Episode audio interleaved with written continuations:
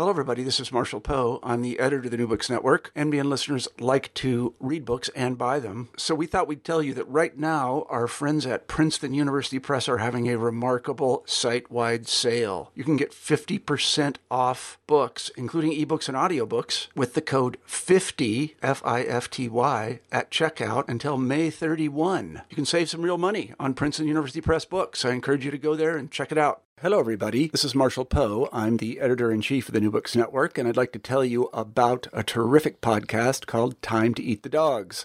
It's hosted by Michael Robinson, a historian, and it's about exploration. Now, if you're clever, and I know you are because you listen to the New Books Network, you can probably figure out why a podcast about exploration would be called Time to Eat the Dogs. Well, Michael has interviewed many scholars and historians and researchers, and he even interviewed an astronaut about their books about exploration. You can find Time to Eat the Dogs at timetoeatthedogs.com. What else? You can also find it on iTunes. As I say, we really love this podcast at the New Books Network, and we love it so much that we're going to republish some of Michael's excellent interviews. And if I would just stop talking, which I'm going to do presently, you'll be able to hear one of those interviews. So I'm going to stop talking. While the military trained astronauts of Apollo 11 walked on the moon in the summer of 1969, planting flags, the world back home seemed consumed by other things the protests of hippies and activists and civil rights leaders. It was a study in opposites. Or was it?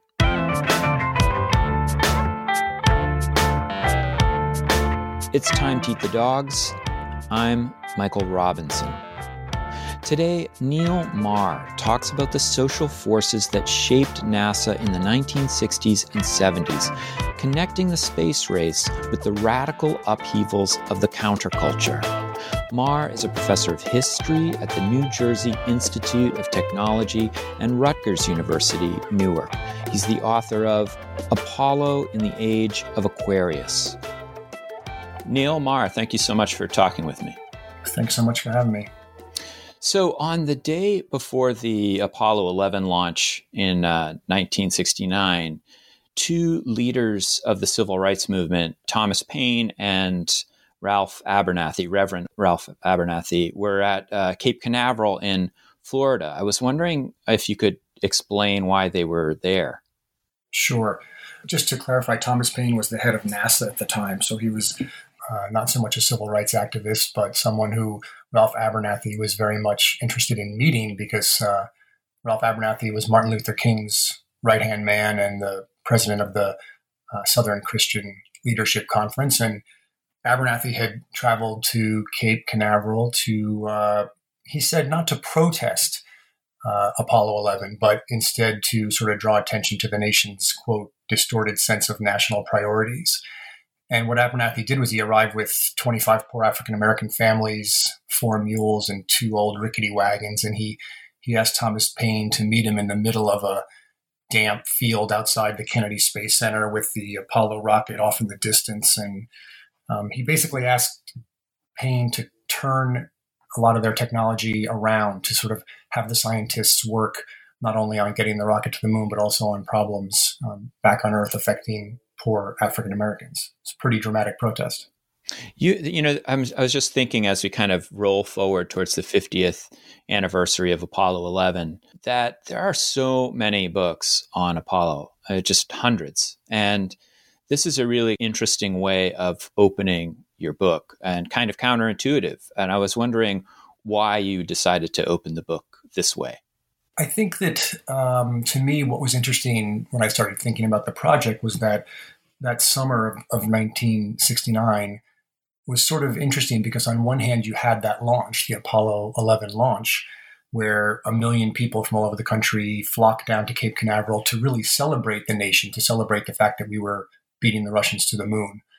And then a couple weeks later, three weeks later, you had half a million young people hitchhiking up to Woodstock, New York, to have a very different sort of gathering, right? It was quite critical of the country, especially with respect to Vietnam, and that criticism was told through through music.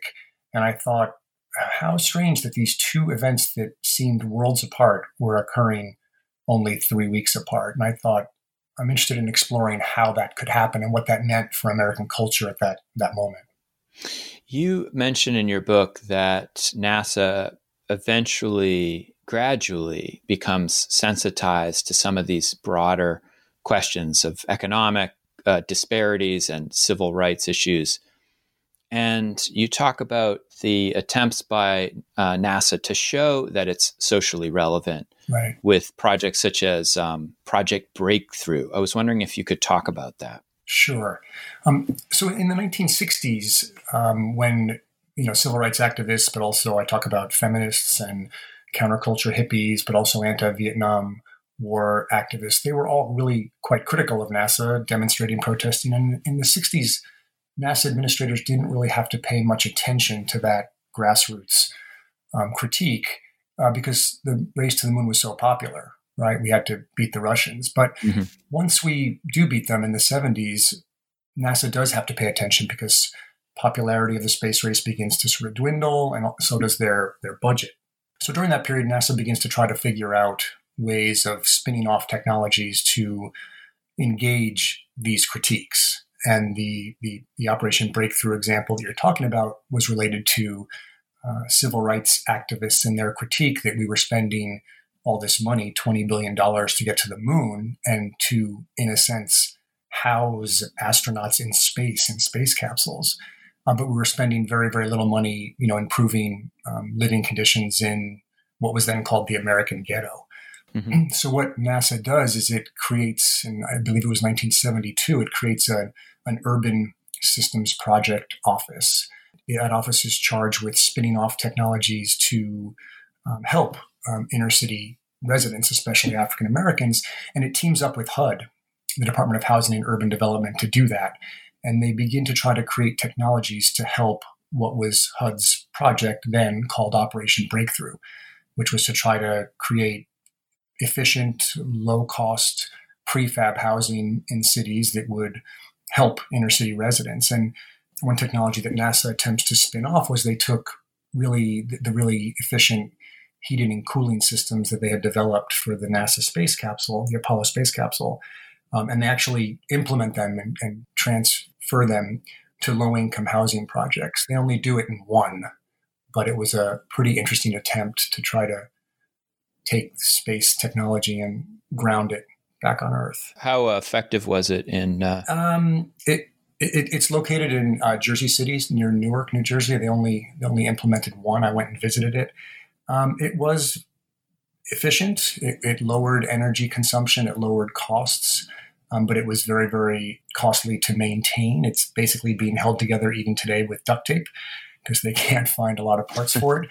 So what I argue in the book that it is that it was really more performative than substantive. It was really NASA showing civil rights activists and the public that it was attempting to deal with these issues, but it didn't really change the lives of inner city African Americans at all. When uh, when I read that section of your book, I was thinking about the term spinoff and how, my God, that's such a central um, structure of NASA's justification for doing all of this this work uh, towards human exploration of the planets. This idea that, well, in the process, we don't know how to do it now, but in the process of doing it, we're going to discover all of this amazingly cool practical stuff right.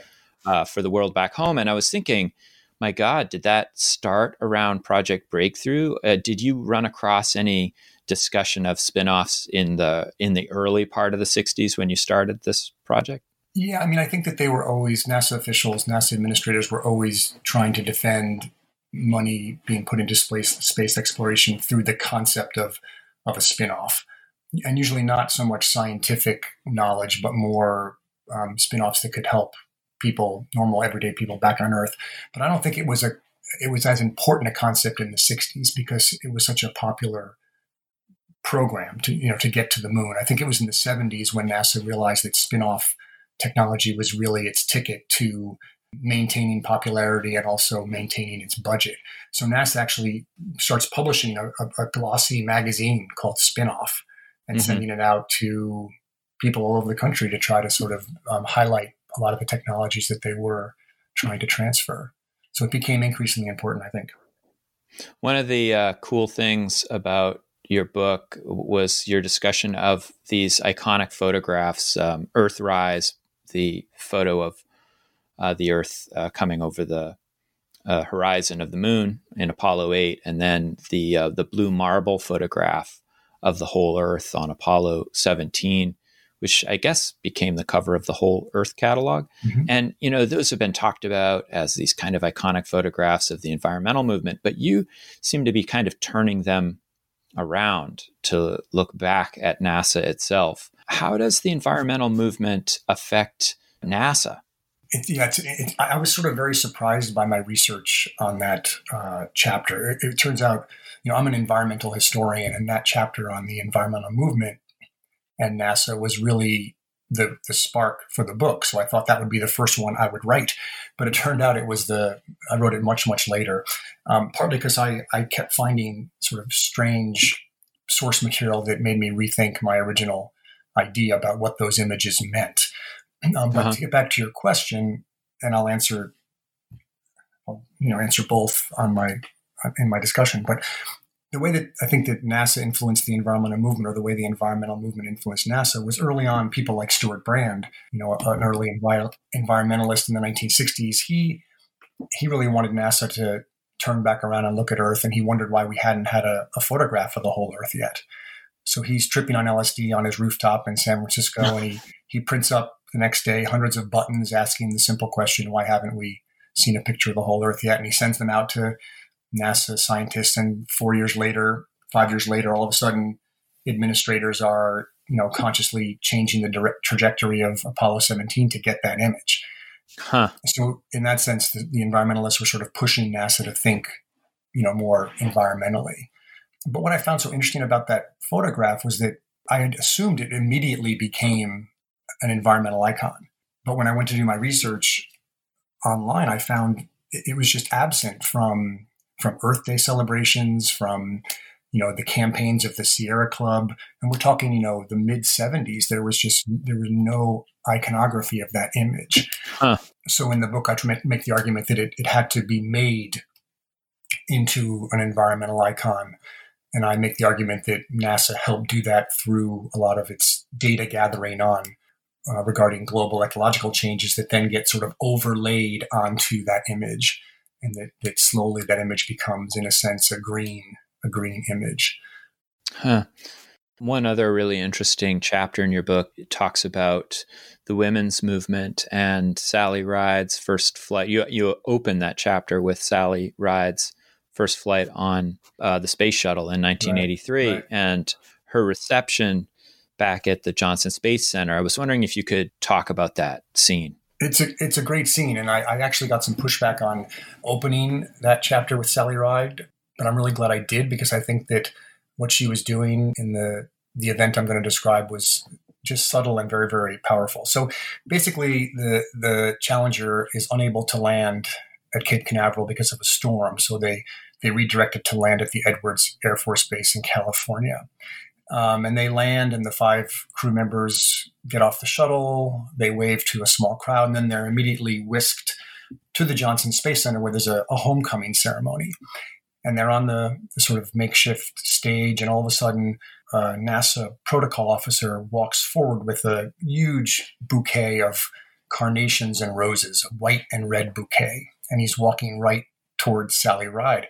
And she looks him squarely in the eye. This is in front of hundreds of people and she rather subtly shakes her head back and forth, you know, and then he he doesn't pay attention. He keeps walking towards her, and she turns her back on him and leaves him standing there awkwardly with this armful of flowers. And then wow. immediately these these NASA administrators rush forward and give flowers to the wives of the other Challenger crewmates, but they have nothing for for astronaut Steve Hawley, who was there and at the time Sally Ride's husband. Um, and I just use that as a way to talk about her body and, and, women's and men's bodies and how they play a significant role in NASA's defense of the all male astronaut corps, and then also women activists and how they use the female body to try to force and pressure NASA to begin undertaking medical examinations for women in space, and then finally accepting women into the astronaut corps. Uh, Sally Ride occupies this really interesting place in your story about someone who is so determined, as you write about, to be seen as one of the crew. Yeah. To, in a sense, express this idea that there is no difference between her and the other crewmates. Right. Simultaneously, she's a rock star and an icon and somebody totally willing to acknowledge her debt to second wave feminism. It's a really interesting Yeah. Kind of uh, juxtaposition.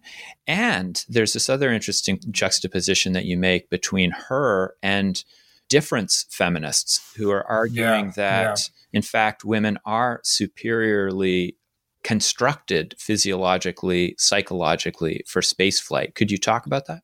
Sure. You know, that was the most interesting part about that chapter is, you know, in each chapter, I try to look at how, on the one hand, these grassroots activists are influencing NASA and the space race. So in this case, how feminists were influencing NASA, you know, pushing NASA to accept uh, women as astronaut astronauts. But I also, in each chapter, look at the other equation, the other causal relationship, which is how is NASA affecting these movements? And in this chapter, it was sort of the most difficult to find. But what I did find was that this debate over female astronauts um, within the second wave feminism caused an internal discussion um, within the movement about women and whether they were equal to men or whether they were different but worthy as well to become astronauts. And this really goes back to 1963 when the Russians launched Valentina Tereshkova, the first woman in space. And then when she comes down, they use her as an example of equality of the sexes, right? Yeah. So you have you have some feminists embracing that idea, but then you have other feminists saying, no, women are actually quite different than men biologically, and that difference matters, as you just said. You know, I had uh, a historian, Emily Gibson, on the show recently, and uh, she was talking about the role of women in commercial airlines. And Right. in particular, she was talking about the role of women air hostesses and how they were used in airline advertising in the 1940s, 1950s, in part to make exotic spaces, you know, African destinations, South American Right, destinations right, seem exotic but safe right. and and that how those images were used in a way to expand these air empires for Air France and, and other Right. airlines.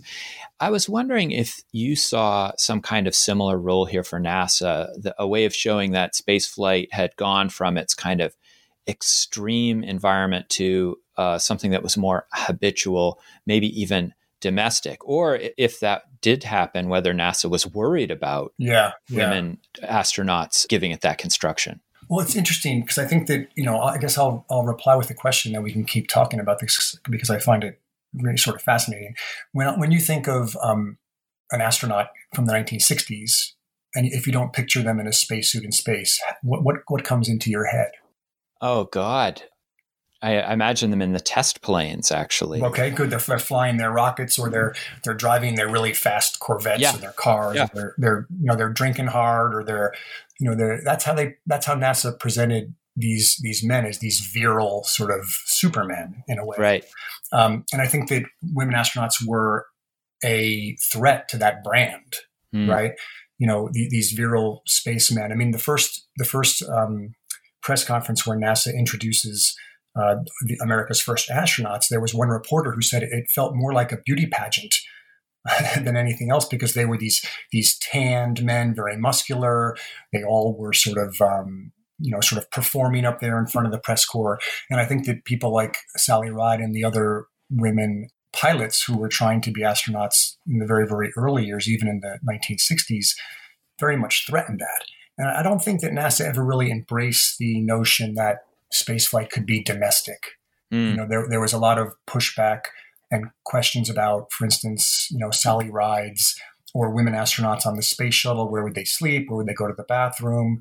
It, it was not presented as something that was a casual easy thing to do. Um, and i think that that's partly because the, the women who were involved didn't want to be perceived that way. Sally ride refused to be photographed um, performing any of the sort of common duties on the space shuttle, such as cooking, cleaning, which all the astronauts shared those duties, but she would not be photographed doing those things because she assumed that then that would be taken as a uh, evidence that she was basically, uh, you know, the den mother up yeah. on the space shuttle. So I don't think it ever went domestic like the Jetsons. You know what I mean? I think that it, that it was very much protected a little bit more. There's a there's this interesting dilemma that you paint towards the end of your book in talking about the culture of NASA, which really has its roots in this conservative, all male, as you put it, virile culture of military men, test pilots, and then uh, the engineers who are building the craft, the spacecraft. Mm-hmm.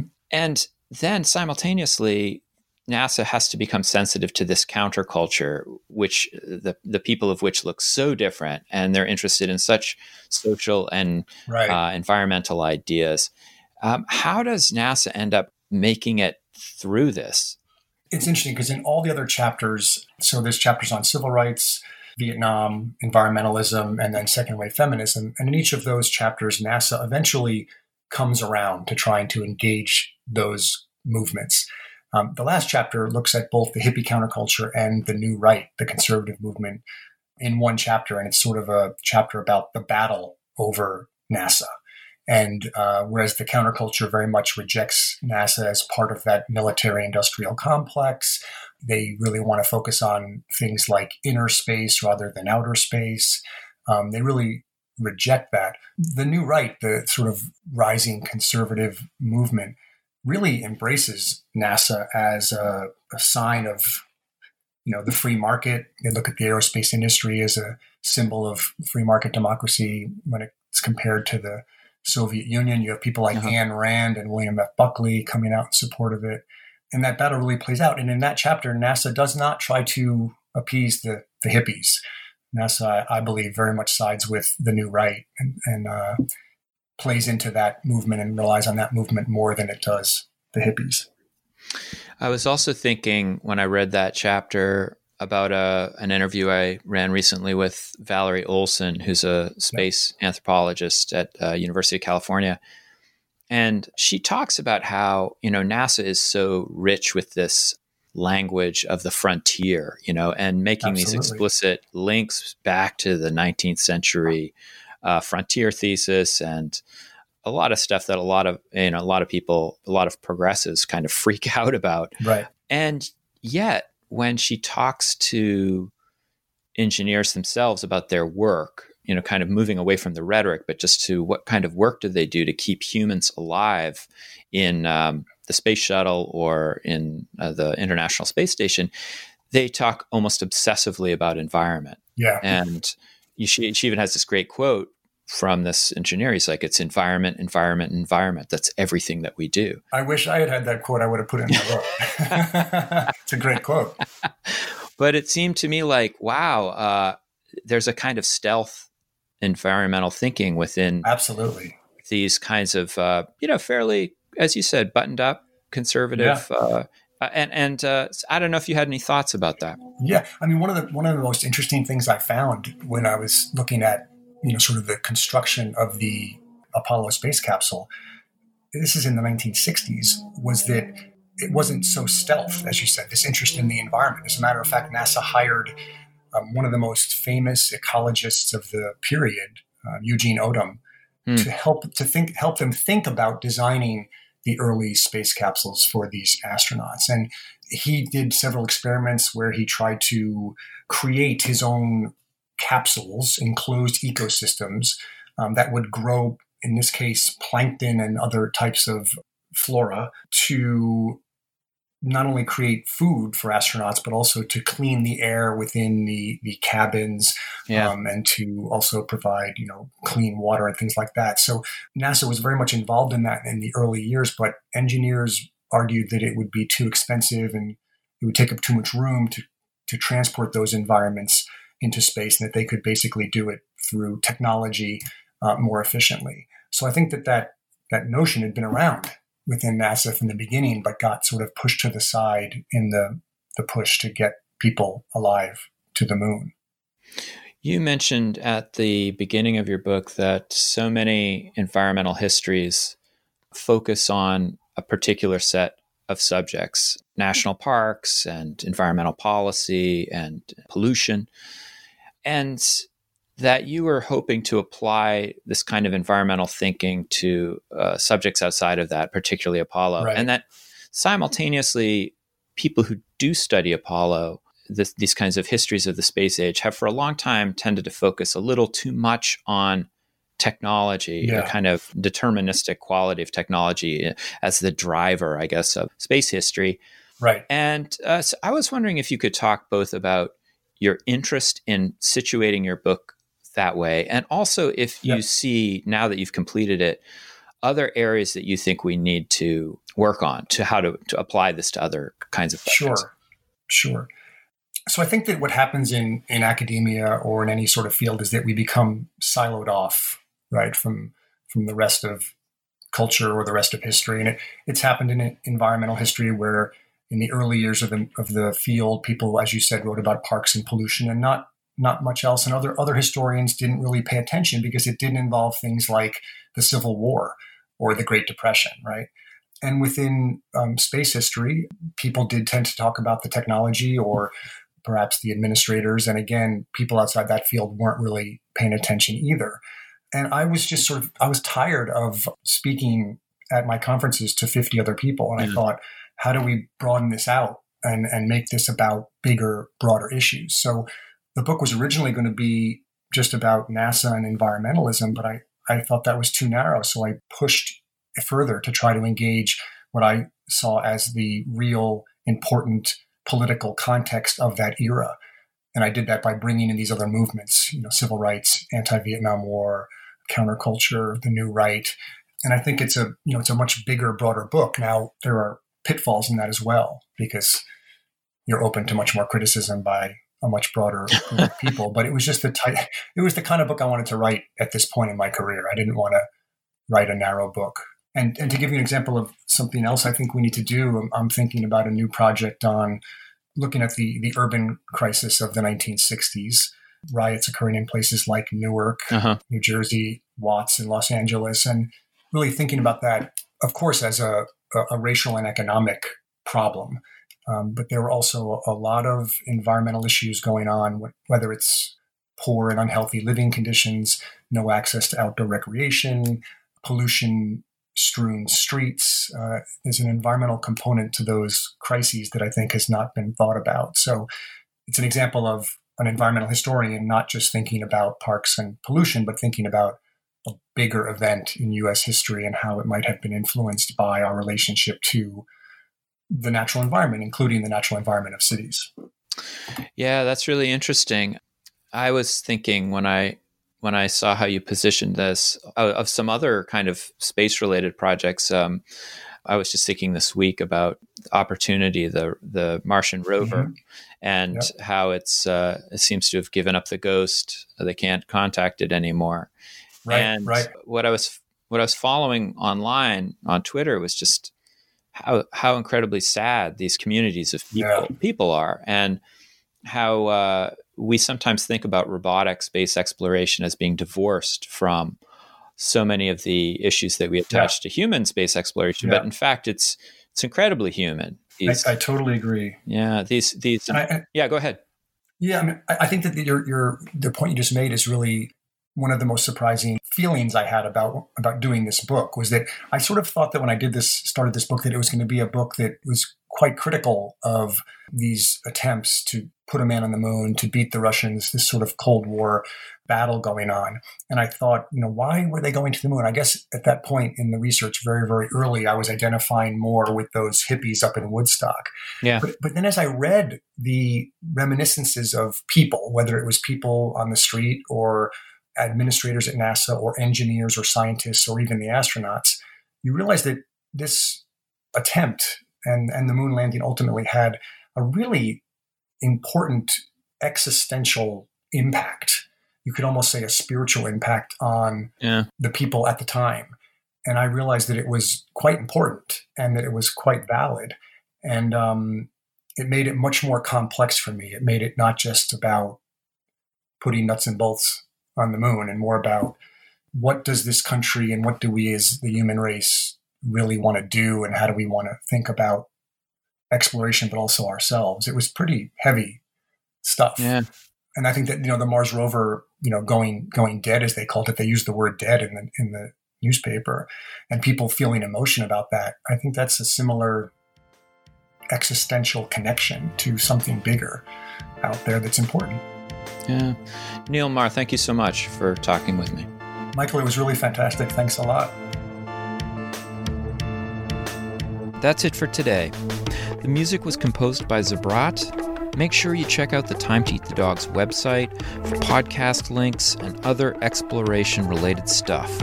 And if you get the chance, please take a minute to rate and review the show wherever you get your podcasts. It really helps make the show visible to new listeners. And if you want to recommend a guest or make a comment, feel free to contact me at time to eat the dogs, that's one word, lowercase, at gmail.com. See you next week.